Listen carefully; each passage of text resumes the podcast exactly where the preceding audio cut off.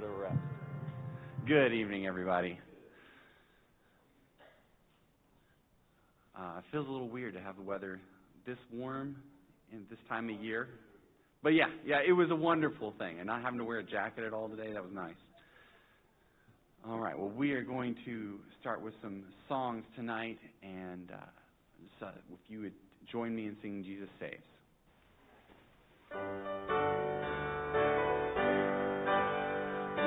heard the joyful sound.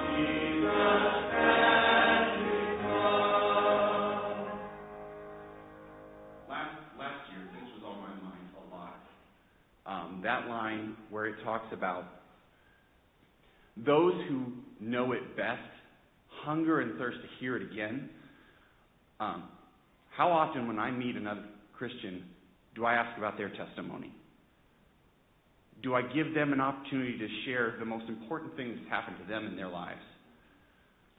Um, how often am I excited to do that for them? It's one thing when, when I meet somebody who hasn't heard the gospel and I'm saying, Lord, please give me an opportunity to speak to them. But how many times do I go, You're a Christian? Awesome. Job done. I don't have to do anything else. I don't have to share that news with you to encourage you again. So that's that's just something that really God put on my heart last year. Are you, how exciting is this story for you? Do you love to tell it to other people? Do you love to hear it from other Christians? servant's heart.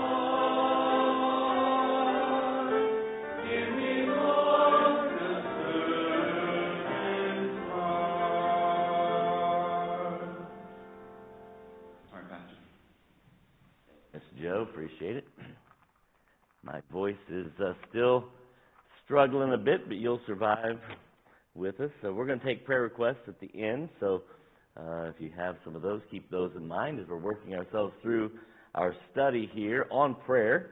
And uh, it just happens that uh, Matt Barnes came in. We just had the prayer time at the Capitol on uh, Monday. So Sunday night, I was preaching and uh, through Daniel, and I was, if you were here, saying something about, you know, I'm not trying to encourage us to storm the castle or anything like that. And then uh, the uh, Pastor and Pastor Brett reminded me that uh, we were storming the castle on Monday.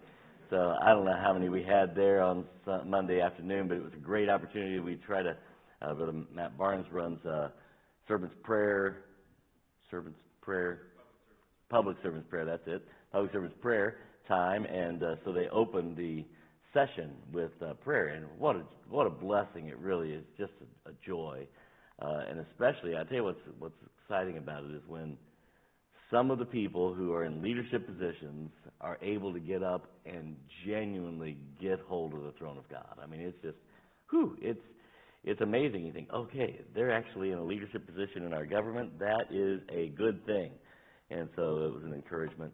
Uh, so thank you for being here. Thank you for running that. So, uh, finishing up, not finishing, well, not finishing up, but continuing on with our study on prayer. And uh, today we're going to have three like three unique studies all in one as we come to this. And then at the end of this, we'll take our prayer requests and then take a few moments to uh, break up into prayer groups. So um, you know, I'm hoping that we've been preparing you for all of that concept, you know, so uh, be ready for that. Comfort through prayer. There's a, there's a um, I think it's an old Gaither song uh, called uh, "You Can Have a Song in Your."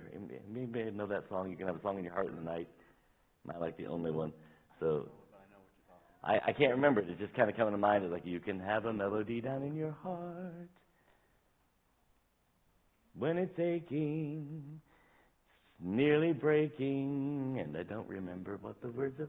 Anyway, yeah. But the song, the chorus says this. Uh, you can have a song in your heart in the night after every trial, after every mile. Anyone can sing when the sun's shining bright, but you can have a song in your heart at night. And sometimes what it is is we think about prayer as us going to God and, making our request, and that's what it is. But we forget sometimes that God ministers to us through prayer. That's really what this song in the night is going to be about. You'll see the verses that kind of uh, fit with it. Psalm 77, verse 6 says, I call to remembrance my song in the night. I commune with my own heart, and my spirit made diligent search. Let's pray. Father, as we study this topic of prayer, help us to grow in your grace through it. Uh, may we come boldly to your throne. I ask that you would be with our Awana group, our teenagers, our uh, college students as they're meeting and uh, young and young adults as they're meeting in other places of the buildings. Just pray that you would uh, bless them tonight and may this group just come together uh, with a spirit, an attitude of prayer, and a willingness to to bring our church, our families, uh, our nation before you, and, and trust and know that uh, you will truly give a song in the night. We'll thank and praise you in Jesus' name. Amen. Sometimes, you know, the idea that song in the night is that you know, we're, we're, we're crying out to God in our darkest moment. That's the idea of the song of the night. That when things are, are going difficultly uh, in our lives, we, we come to the Lord. And it is at that time that God ministers to us, that comfort is given to us through this time of prayer. So, um, everybody, you looking for anybody in particular? There you go. No? Okay. Uh, so it says, uh, I call to remembrance my song in the night. I commune with my own heart and my spirit made diligent search. So that's this song in the night concept. We want to kind of just touch on that tonight as we look at these three topics of prayer. Uh, in this psalm, it says, Yet, I, I, this is where the Lord is going to be using that song in the night to speak to us. It says, Yet the Lord will command his loving kindness in the daytime, and in the night his song shall be with me, and my prayer unto the God of my life. And so, you know, as we come to the Lord, whether it's day or night, whether it's when things are going well or when, when we're having difficulty, God's desire is to minister to us, to give us His loving kindness, to present His song in the night to us. So, um, as we're as we're dealing with this topic of prayer, it is more than God bless them, God do this, God we need. Uh, it is literally an opportunity for God to minister to our hearts. Listen to uh, the next verse on this song of the night in Isaiah chapter 30. Ye shall have a song, as in the night, when a holy solemnity is kept, and gladness of heart, as when one goeth with a pipe to come unto the mountain of the Lord, to the mighty one of Israel. Literally, God is saying, you know, what's going to happen is as we come in the night, in our difficulty, in our distresses, as we come to this God of ours, this God of ours will turn that that uh, sadness into a song that is piped so that the joy and gladness actually come as a result. So we enter into that song of the night with solemnity and we leave with gladness. That's what God wants to do. Uh, as we're praying, as we're taking upon ourselves this ministry of prayer, uh, that we would literally consider, you know, how it is that God would would want to minister to our hearts. And so I'm just pointing this out. That song of the night is something that God wants to do. Now, uh, so tonight, what we're going to do is look at two sections. And so one of the things we do in our in our church, I don't know if it's true everywhere, but I would guess it's true just about everywhere. Um, when we take prayer requests, our prayer requests sound a lot like this. so and so sick, so and so sick, so and so sick, so and so sick, so and so sick, so and so sick, so and so's unsaved, so and so sick. Right? That's kind of what our prayer requests are. And that's absolutely fine. Uh, We talked about this last week in James chapter 5. We are supposed to, you know, bring those that are sick before the Lord. That's not a problem. I am not complaining about this. I don't want you to misunderstand. I'm not, this is not a rebuke. All right? But I want us to see the Apostle Paul's prayer requests as he says to the church in Ephesus, I am praying for you. And it will be notable as we go through two separate lists that the Apostle Paul is praying for the church for, that he never once talks about their health. I'm not suggesting it's a bad thing. It's not. But if we're going to make prayer a part of our ministry uh, for our churches, for our homes, for our families, we need to get hold of the Apostle Paul's prayer list here. Uh, you know, we need to make sure that our prayers would have a spiritual significance. The reality is, we're all going to die, right? Not every disease is going to be healed. It's just not. We're all going to die. We're, we're living under the curse of sin, and that curse brings about death. And while, yes, Jesus Christ has been victorious over death, hell, and the grave, that is for eternal life, and it is for what he is preparing us for in heaven. But we still have to deal with the curse. And, and so we're all going to die. Nobody's going to, you know, um, it doesn't, you know, some of the old, you'd have to get older than most of you are, but uh, like, like your pastor. But some of the old faith healers, you think, they must think they're never going to die, right? Because the only reason you're not healed is because you don't have faith. Well, if you carry that out to its extreme, then that faith healer should still be there, you know, preaching the same message. Uh, but the reality is, we deal with the curse. But that, that physical impact of the curse is not the most damaging to our family. It's not the most damaging to our church. And it's not the most damaging to me personally. And so the Apostle Paul says, I'm praying. So listen to what the Apostle Paul says in Ephesians chapter 1. When we go to pray at the end of this night, or when we go to pray this next week, and we're thinking about praying for our church, I want you to consider praying this kind of prayer. When you think about praying for your family, I want you to consider this. You know, um, two weeks ago, three weeks ago, whenever it was, remember when JD and Abby were getting ready to leave in the middle of that storm, and they were going to go up to Wisconsin. They're literally driving into the storm, and they're taking my grandbaby with them, and I'm thinking to myself, this is not smart. And uh, you knew, you could tell the burden of my heart, and many of you prayed diligently for them, and I appreciate it. They made it there safely, they made it back safely, everybody's fine. And then, as I was studying for this lesson, I was cut to the quick that I would be so concerned about their safety physically that I might neglect to pray like the Apostle Paul prayed for those that he loves. Listen to it. It says, Wherefore I also, after I heard of your faith in the Lord Jesus, and love unto all the saints, cease not to give thanks for you, making mention of you in my prayers. Colon. Here it is. Here's the first thing he says that the, that the God of the Lord Jesus Christ, the Father of glory, may give unto you the spirit of wisdom. How many of you need some wisdom? Got some decisions to make? How many of your kids, need some wisdom? You know, I, I'm sitting here, I'm on my knees begging God to get them to, to, you know, Wisconsin safely. How often do I find myself on my knees begging God to give a spirit of wisdom to my kids? If this church never got COVID, which would be a miracle in itself, but if this church never got COVID, would we be greater benefited than if this if we sat before our God and begged God to give wisdom to the people in this church? Which do you think would be the best thing to do? And so here's the Apostle Paul. He's making up his prayer list.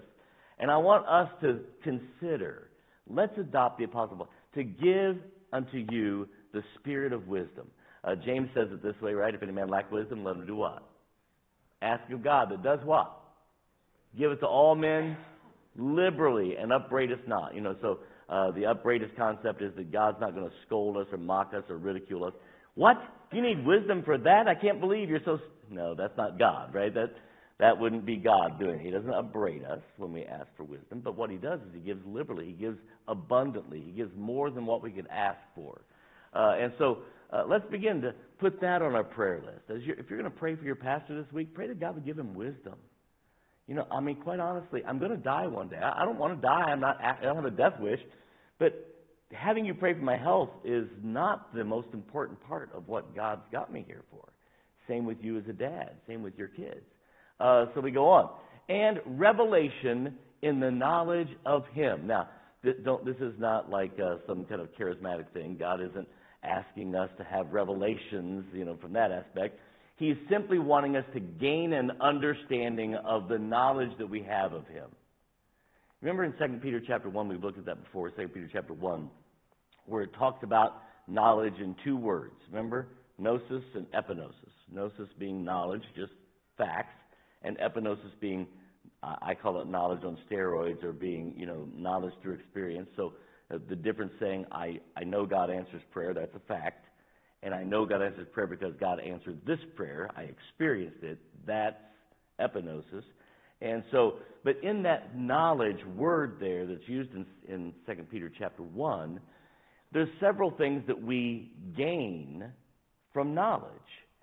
He says, Grace and peace be multiplied unto you through the knowledge of our Lord and Savior Jesus Christ. Grace and do you think that your kids would benefit from God's a greater aspect of God's grace and peace? So let's like let's join the Apostle Paul. I want I want the understanding of God to grow. I want the revelation, the clarity of the knowledge of God to be something that our church gets hold of. That's what the Apostle Paul is saying. This is this is good for you. That becomes his prayer list. That ought to be the prayer list of every dad in this room for our kids and for every grandparent for our grandkids. That God would would magnify that knowledge we have. And read through 2 Peter chapter 1. There's three different things there that I can't remember them all, I can't quote them all off the top of my head, so I'll let you just read through it. But three different things that, that come to us as a result of knowledge. And that's what the Apostle Paul says I'm praying for. It says, the eyes of your understanding being enlightened. He said, all right, we've gotten past the first part wisdom and, and revelation of the knowledge. The eyes, then, of your understanding being enlightened, here's the next thing that he's praying for that ye may know what is the hope of his calling. The hope is the expectation. And the idea is this, especially like our young, our college students over there. We talked about this a little bit Sunday. Our college students, our high school students, they want a God that they can believe in. The problem is, in our churches, they often don't see that kind of God. And so they find, all of a sudden, we find a whole generation drifting off toward other things, trying to find something that's meaningful because they're not seeing that in us. And, and so the expectation, the, the calling of God, the expectation that the work of God, the work that God is doing in our lives, is bringing about. Do, you know, the Apostle Paul says, I want you to know that serving Jesus is worth it. And I want you to know that by the reality of the expectation, that the hope of his calling becomes your reality. And the Apostle Paul says, This is my prayer list, that you may know what is the hope of his calling, and what the riches of the glory of his inheritance in the saints. I mean, um, the Apostle Paul later on in Ephesians is going to say something like this in chapter 3, 3 and verse 20. He says, Now unto him that is able to do exceeding abundantly above all that you ask or think. That's where he's heading this whole thing, right? He's pushing toward that. In fact, his second prayer list in Ephesians is in Ephesians chapter 3, and his prayer list actually ends at verse 19, and verse 20 is where he says, Why? Because I want you to know this kind of God that is able to do exceeding abundantly above. He says, I want you to see the riches of the glory of his inheritance. I want our church to know that there is nothing like serving Jesus. I want my kids to, I, I, I want my kids to think, I would, it would be awful if I had to do anything else in life but, but serve Jesus. You understand that, that they recognize that the riches of His glory and the inheritance of the saints is worth it. What we're asking them to do, what God's asking us to do, when He says to surrender our life, to, to uh, give our life a holy sacrifice. What is it? I beseech you, therefore, brother, by the mercy of God, to present your bodies a living sacrifice, holy, acceptable unto God, which is a reasonable service. Is it worth it? I mean, are we asking too much? And the answer would be no if we can focus on the riches of His glory. And then he goes on to say this and what is the exceeding greatness of his power to us who believe? That, you know, um, also the Apostle Paul writing, I believe it's in 1 Corinthians chapter 15.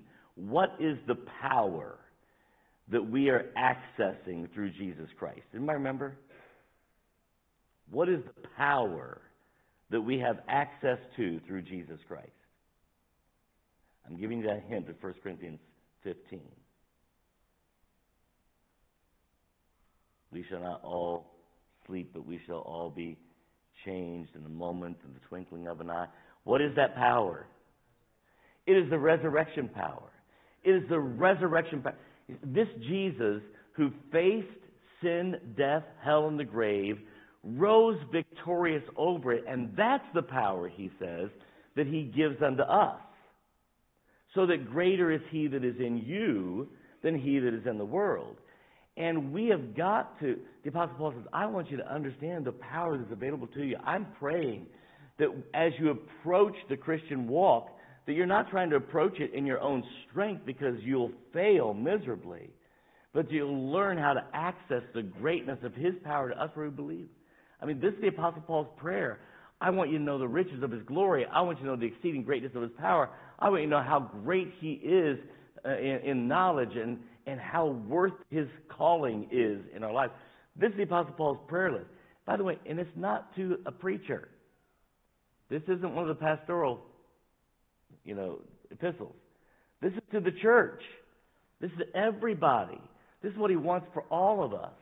And he would, I, believe the Apostle Paul would be praying for our church if he was in our church, right? He's praying for, for the Ephesians. And uh, going on to Ephesians chapter 3. Let's continue on. I, I love how he starts in verse 14. For this cause, I bow my knees. To fall on our face before God, dad, mom. When we pray, it's got to go beyond meet their financial needs. It's got to go beyond keep them healthy, and it's got to, we've got to start praying.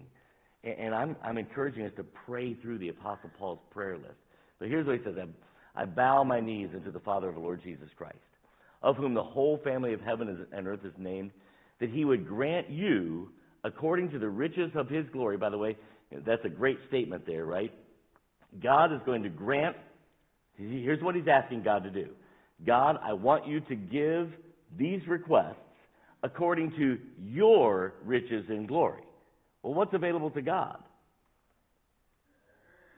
Every, right, everything that we would possibly need, right? He owns the cattle on that.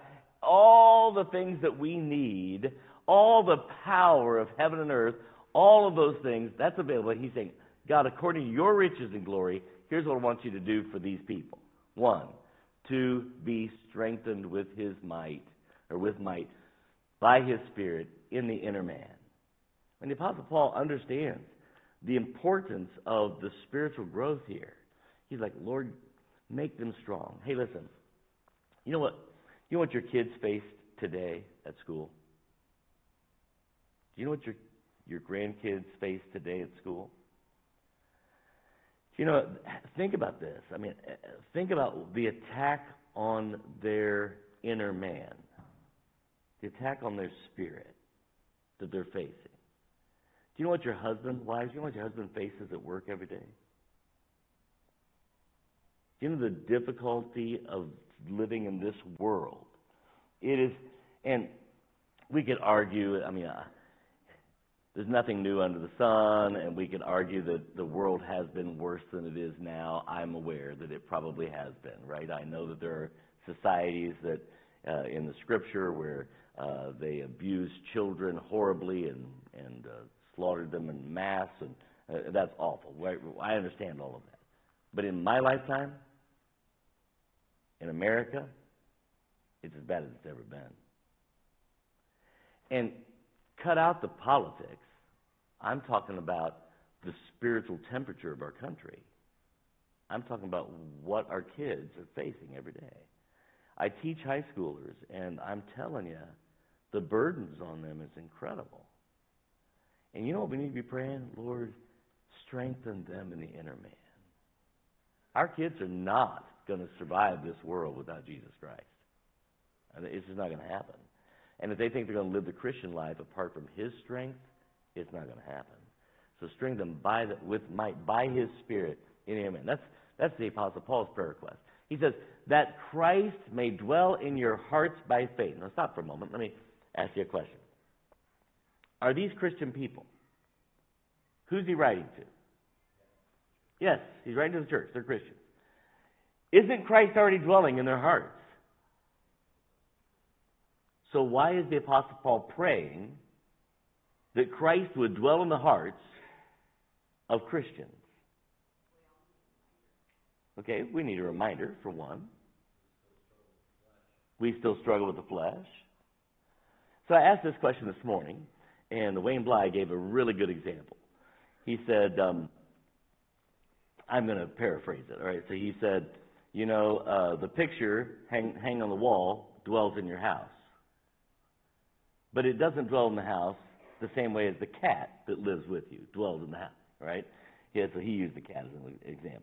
But the point that he was making is that one of them sits there, and one of them occupies, right? And one of them actually, and, and the reality is, if we go through 2 Peter chapter 1, again, remember we talked about that just a minute ago, but we add to our faith virtue, virtue, knowledge, knowledge, temperance, temperance, patience, all those things we add to it.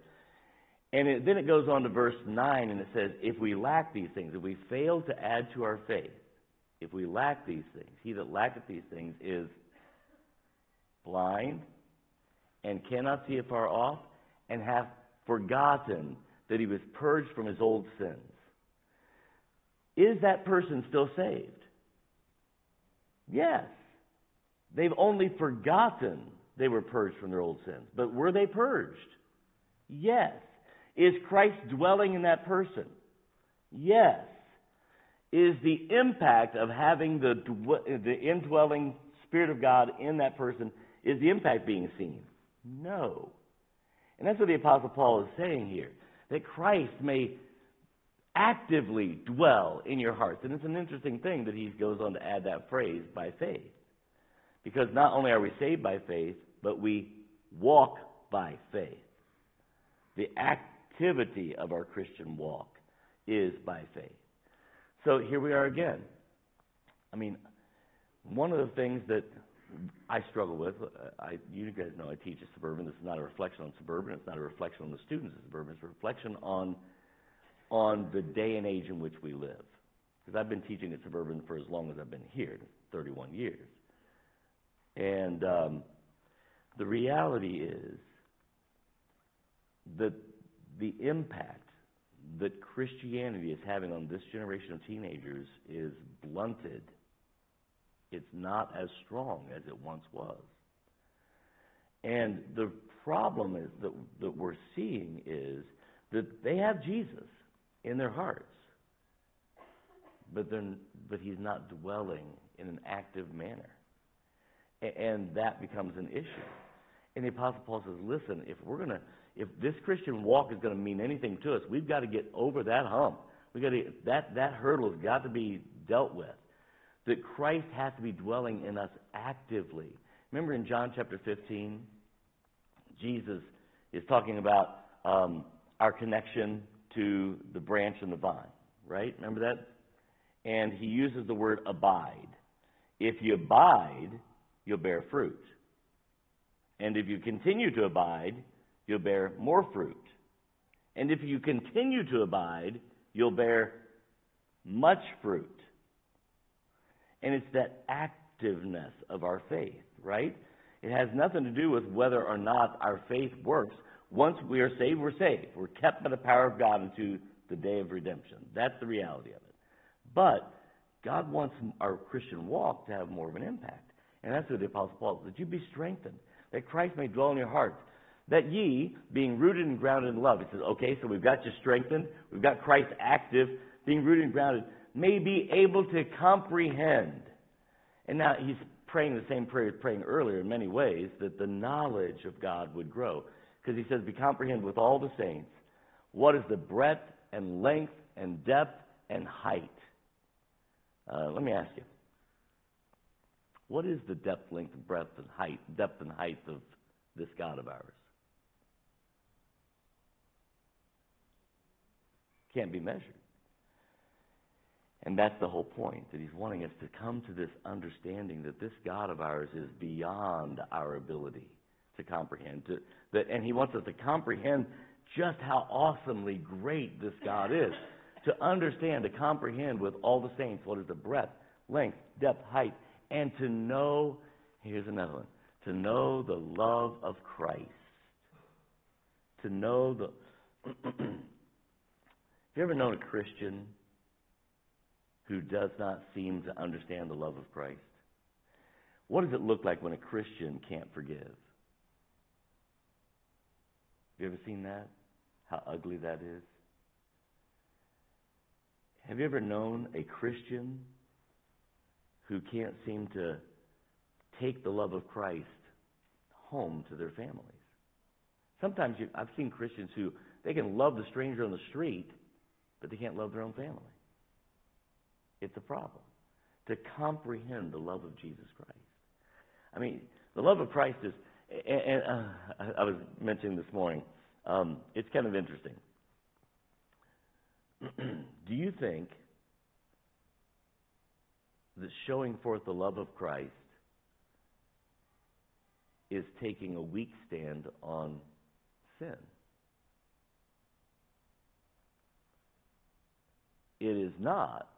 But I'm telling you, that is the way people sometimes are living it out, right? They're living it out as if, well, I've got to take a hard stand on sin. Listen, we, we are against sin, right? But what would you do? I've got to be careful. For one, we're online, and I've got to be careful because I don't know uh, people that are here, you know, always. But what would, what would we do if a um, if a same-sex couple walked into our doors tonight and sat down with us? How would we react? Is that the time for us to lamb sin or to show forth the love of Christ? And in showing forth the love of Christ, being weak on sin. I'm going to tell you, here's what the love of Christ looks like versus those who say, I'm going to take a hard line on sin. And by the way, does Jesus take a hard line on sin? Such a hard line on sin that he allowed the punishment of sin to be meted out to him. You understand? With no holds barred. That's how much of a hard line he took. But when they brought a woman caught in adultery, what did he do? I'm, I'm just telling you, you know, Jesus only was rough on the spiritual leaders of his time. He called those people, you know, serpents and and uh, whited sepulchres and and hypocrites, and, and he he was not he was not kind to those who pretended their Christianity. But he came for sinners. And, you know, we can all join the Apostle Paul in that phrase, of whom I am chief. Right? That's who he came for. And so we need to learn how to show the love of Christ. Um, in, my own family, uh, when my mom left my dad to marry my dad's brother, it was tough. And some of us were you know, fairly new Christians, or we became Christians as a result, and so we began to show forth the love of Christ. And others were like, I want nothing to do with them. And, and how do you how do you put all of that together? I mean, it was a challenge. It was like, are, are we? And it, sometimes it looked like the two Baptist preachers. I mean, God took two people, two of us kids, and we got saved, and now we're Baptist preachers. And it looked like sometimes that God took the two Baptist preachers and made us weaker on sin than other members of our family who said, they're not welcome at my house. Right? It was, it was a challenge. It's like, whoo, how do you do that? And that we would know the love of Christ. And then he says, I love, I love how he does this. He wants us to know the love of Christ, finish it out, which you can't know, which passes knowledge. I want you to know the love of Christ, which, by the way, you can't know. I mean, he's saying it's beyond your ability to fathom, but to just know it more. Do you think our kids would benefit by this kind of prayer? Do you think if when we break up in prayer time, if we got past the uh, the you know help sister so and so with her aches and pains, and I'm not against helping sister so and so with her aches and pains. Don't misunderstand. Pray for that. But once we get past that, do you think our church would benefit by knowing the love of Christ in a greater fashion? The Apostle Paul said, Here's what I'm praying for. And then he says, That you might be filled with all the fullness of God. These are big prayers. These are big prayers. Go back up to the beginning. You know what the Apostle Paul expected God to do? That he would grant you according to the riches of his glory. So we go to God in faith, and God gives strength to our kids. God, dwell in our kids with great power and make them dwell, you know, lively, a lively hope that's there.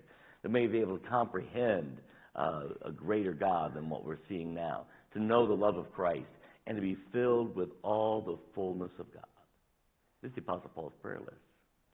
So as we break up into prayer groups tonight in a little bit, Ephesians chapter 1, Ephesians chapter 3, I'm going to ask you to pray through those.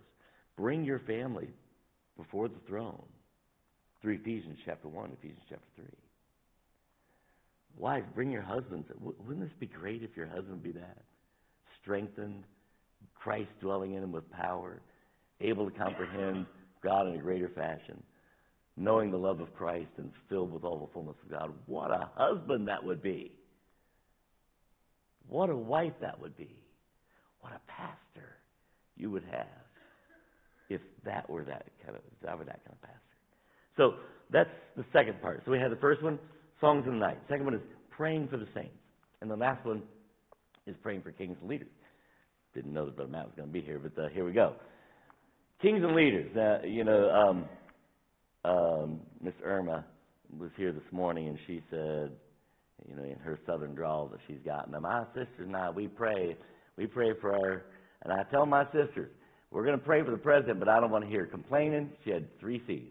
I don't hear complaining. I can't remember the, what was it? Condemnation and criticism, right? Complaining, condemnation, and criticism.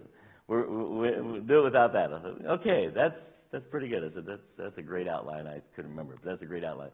But uh, I put the and leaders because you know uh, we do we need to pray for our physical leaders that are out there, but I'm also talking about leaders here, talking about our homes. I'm, I'm literally I'm saying to you this morning. I was saying I'm saying tonight.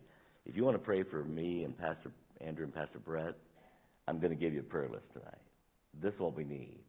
And I, I have people all the time saying, Pastor, I'm praying for you. And I, and, I, and I appreciate that like you can't imagine. And I'm wanting it to be these kinds of prayers. I don't want it to be keep him healthy because that can't go on forever. It's just not gonna, right? It's, it's just not gonna go on forever. And I, I appreciate praying for my health, but one of these days I'm gonna die. Everybody's gonna die, you know? So that's not really where our prayers ought to be. It's like, Lord, as long as he's here, healthy or not, let's make sure he's spiritually healthy. And so here we are. I exhort, therefore, that first of all, supplications, prayers, intercessions, and giving of thanks be made for one, all men, for kings and those that are in authority, that we may lead a quiet and peaceable life in all godliness and honesty. Let me ask you this.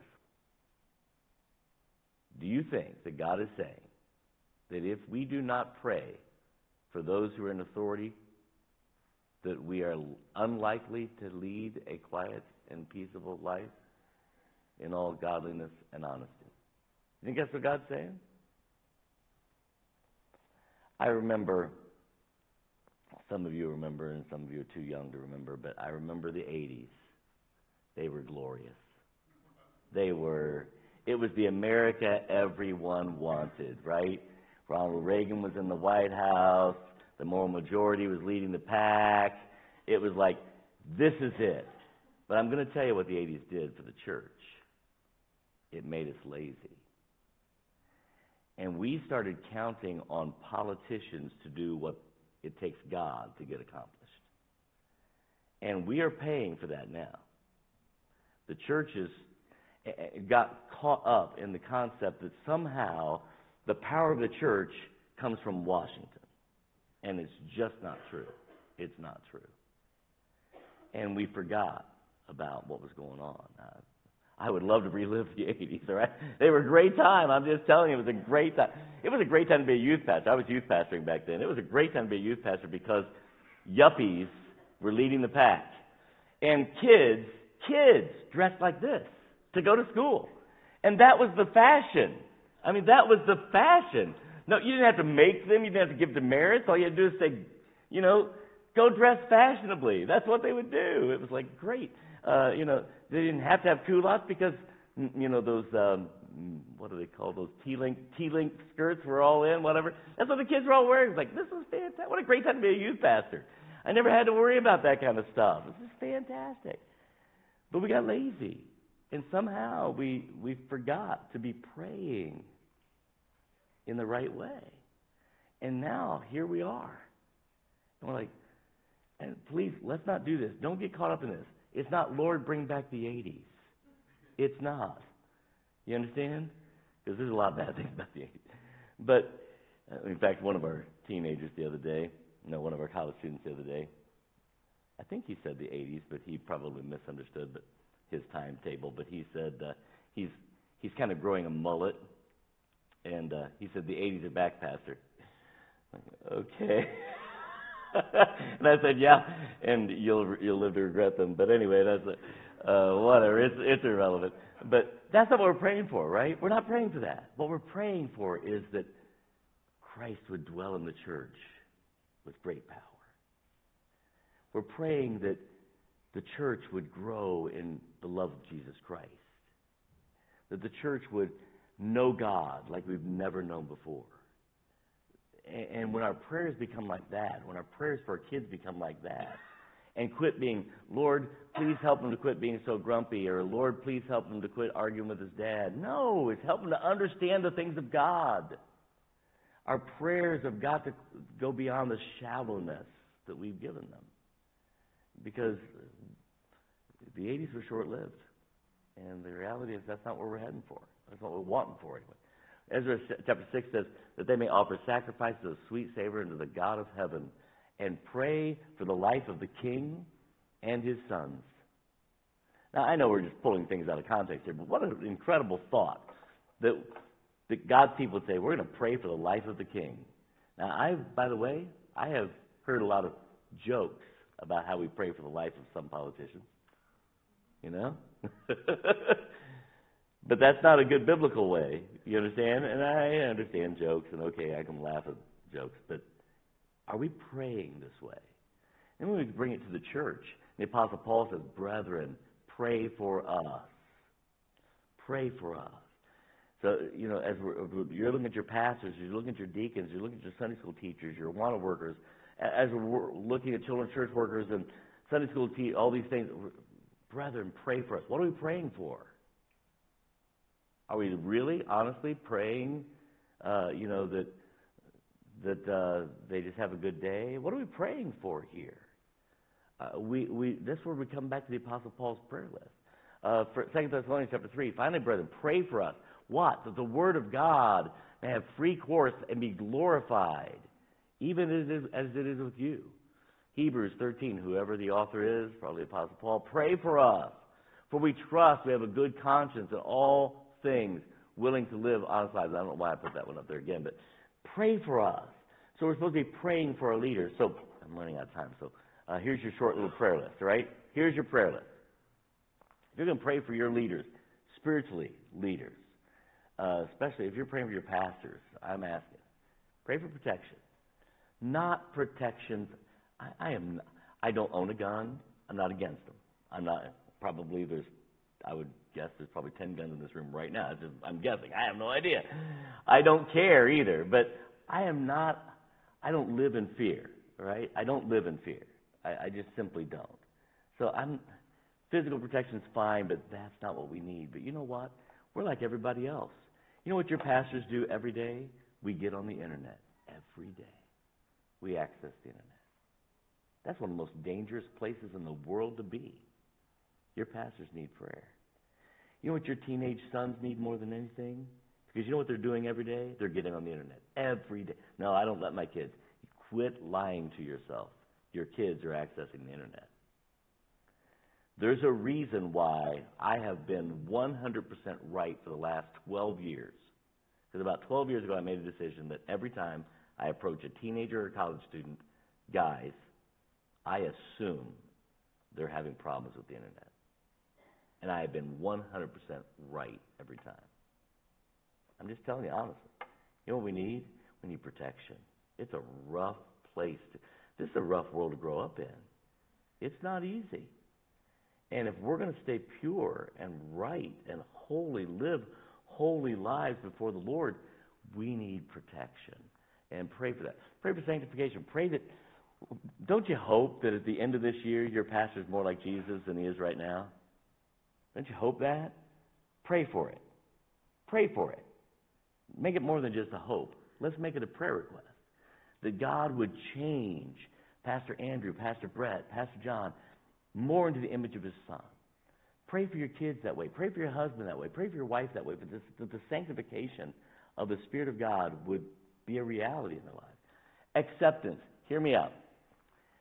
We're not out there on some kind of, you know, uh, psychological bent saying, oh no, I, I, I feel so rejected. That's not it. That's not it. But the reality is, we're in ministry. And we want the ministry to do the job that we're setting out for it to do. We want, when the Word of God is given, that it finds a heart that is receptive. We want acceptance.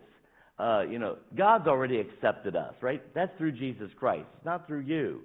But that the, you know, our kids, as they're out there looking for uh, the way to live for Christ, we want that acceptance to be there so that they, they are encouraged to continue on power. We talked about that, that resurrection power. That needs to be a part of our ministries, that God's power would be upon us. And then, of course, we do want results. And it's okay to pray for that, right? It is okay to pray that God would give us souls for our labors. It's okay to pray that we would increase in numbers. Not that numbers are important. Numbers by themselves are not important. But the fact that each number represents a soul, that's important. That is important. And so there's a reason why, as you go through the book of Acts, it says things like, and 5,000 were added to the church. Because it's not that the numbers are the, the important part, but the souls are important. And so we're looking for results. We want God to be working and doing a job. That's, so pray. And by the way, take that into politics now. Not physical protection, spiritual protection, sanctification. Wouldn't it be great if our politicians were more like Jesus at the end of this year than they are now? Wow. Acceptance, power, and results. Uh, pray for that. Now, then the why comes in there. I want you to hear this. I want you to know this. God will work in this pastor's life if you never utter my name before the throne. I belong to him. I'm his son. He's going to do a work in my heart. He's going to make sure I become more like Jesus Christ if he has to, has to drag me kicking and screaming, right? But he's going to get me there. That's a reality. But one of the major reasons that we pray for our leaders is for our own benefit. When we pray, our, when we pray the right way, our spiritual insight grows. When we pray in a godly fashion, we understand God better. when we pray in a godly fashion, our spiritual priorities start falling into line. It's hard to pray for your kids, God, please help my kids to grow in Jesus, and then us stubbornly refuse to do so. Do you understand? It's hard to pray, God, draw my husband closer to you, help him to read his Bible more, and then us not be drawn closer to the Lord. That's the point. And so our own spiritual priorities begin to fall on. Our own spiritual confidence as we see God doing a work. We become bolder as we come into the throne of grace. So there's that benefit for us in praying. Okay, I've taken up all of our time here. But uh, this is what we're praying for. So we've only got about five or six minutes, but I'm going to ask you. I, I'm, I'm asking you not to wimp out on us here, right? Do we believe that prayer is an important aspect of the spiritual walk? And if so, let's spend some time in it. Uh, break up into small groups. Here's how we're going to do prayer requests, all right? Rather than sharing them publicly here right now, you'll share them, you know, in your small group. And I read an article recently. I thought this is a really good way to do this. I'm going to share it with you. It said rather than taking up, you know, the first 15 minutes of your 20 minute prayer time, now we don't have 20 minutes tonight, but, you know, taking up 15 minutes of your first one by collecting prayer requests, just do this. Okay, so there's four people there together, you're going to pray together. The first one that prays, prays their prayer requests. Then the next one that prays, prays the prayer request of the first one, Lord, please help so and so with this and whatever, and then adds their own. Then the third person that prays adds theirs, and the fourth person prays, prays for everybody's prayer requests, including their own. And then you don't spend time collecting prayer requests, right? So not that we'll never do that, but I'm just simply sharing that with you, right? So as soon as you've uh, prayed, you're dismissed. So find somebody to pray with. Please look around. Make sure everybody has someone to pray with, please. Be helpful.